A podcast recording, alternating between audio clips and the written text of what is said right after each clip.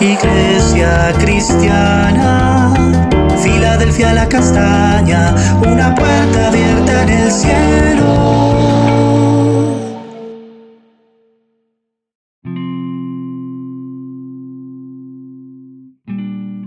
Amada Iglesia, Dios te bendiga. Continuamos con nuestro tiempo devocional y hoy estaremos leyendo Eclesiastes capítulo 7 versículo 10 que dice así. Nunca digas cuál es la causa de que los tiempos pasados fueron mejores que estos, porque nunca de esto preguntarás con sabiduría. Hoy estaremos hablando de el tiempo de Dios. Para el predicador de Eclesiastés era una gran verdad que el conocimiento del tiempo pertenecía a Dios él es el dueño de todas las cosas, las pasadas, presentes y futuras. Por más que nos afanemos en pensar qué puede ser bueno o malo, cómo mejorar o cambiar una realidad en nuestra vida, no lo lograremos porque el dueño de la vida y de todas las cosas es Dios. Él es quien determina y establece lo que puede llegar a suceder. En Mateo capítulo 6, versículo 25, encontramos que la palabra dice, por tanto os digo, no os afanéis por vuestra vida, que habéis de comer o que habéis de beber, ni por vuestro cuerpo, que habéis de vestir. No es la vida más que el alimento y el cuerpo más que el vestido. Y aquí el pasaje nos está hablando acerca del afán y la ansiedad y nos indica que no debemos afanarnos por lo que vamos a comer o que vamos a tomar o que vamos a vestirnos, porque lo más importante de todo esto es Dios.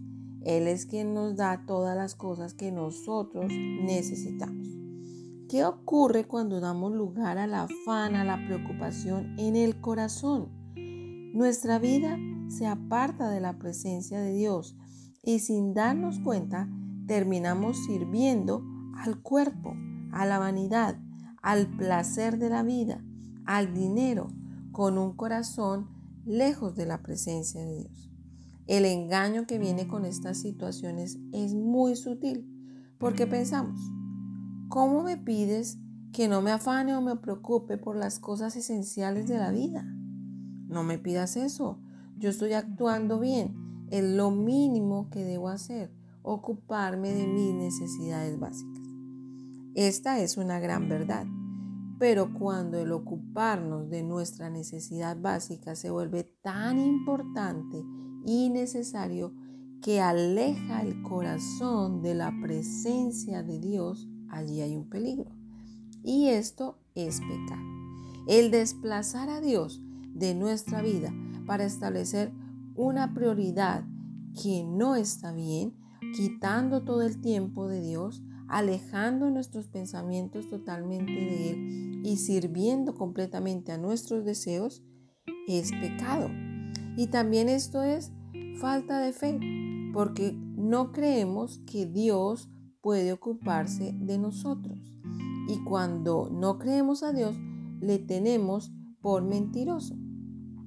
La palabra de Dios nos dice que debemos buscar primeramente el reino de Dios las cosas que provienen de Él, la paz, el gozo, su presencia, alimentarnos de su palabra, obedecer sus preceptos, sus mandamientos.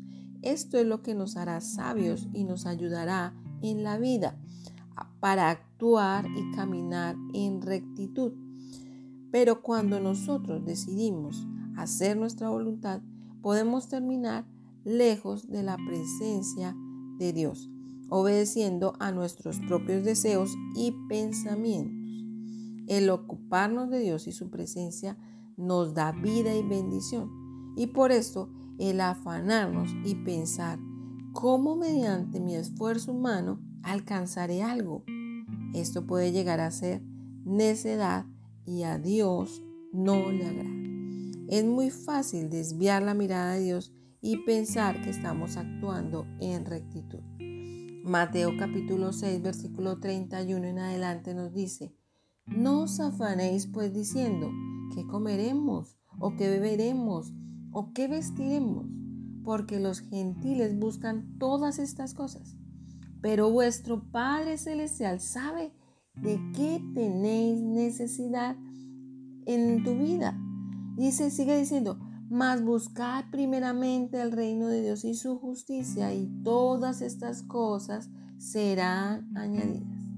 Así que no os afanéis por el día de mañana, porque el día de mañana traerá su afán. Basta a cada día su propio mal.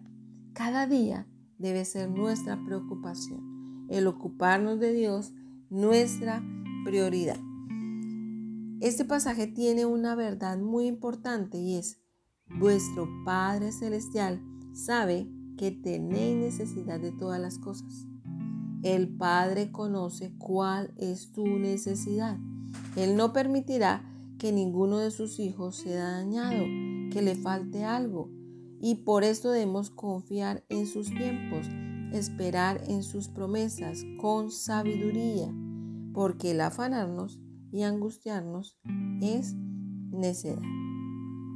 No significa que no actuemos. No es dejar la carga a Dios y confiar que Él puede obrar y despojarnos de todo. No, es simplemente vivir sin ansiedad, sin angustia, sin afán. Dios tiene el control de todas las cosas y impartirá la dirección en el tiempo perfecto y conforme a su voluntad. Que Dios nos ayude cada día a entender sus tiempos para actuar y ser apercibidos conforme a su sabia dirección. Vamos a orar. Padre, te damos gracias en este día, Señor. Y hoy venimos ante tu presencia y reconocemos que el tiempo de nuestra vida te pertenece, que tú eres el dueño de nuestras vidas, que tú te ocupas de nuestras cargas, que te ocupas de nuestras necesidades. Nosotros confiaremos en ti. Seguiremos actuando, Señor, pero sin que sea una carga en nuestro corazón. Despojamos hoy nuestra carga, despojamos nuestra angustia, nuestro peso, lo que nos aflige, lo que nos, nos afana hoy, Señor. Queremos venir ante tu presencia y obedecer como dice tu palabra. Buscarte a ti primeramente y tú impartirás dirección en los aspectos más pequeños o más grandes de nuestra vida. Padre, te damos gracias en el nombre de Jesús. Gracias por la salvación, gracias por la vida eterna y gracias por la oportunidad que nos brindas de caminar junto a ti, amado Padre, amado Jesús y precioso Espíritu Santo de Dios. Amén. Amada iglesia, recuerda, Dios te ha establecido como una puerta abierta en el cielo, una iglesia que vive cada día en su presencia. Bendiciones en Cristo.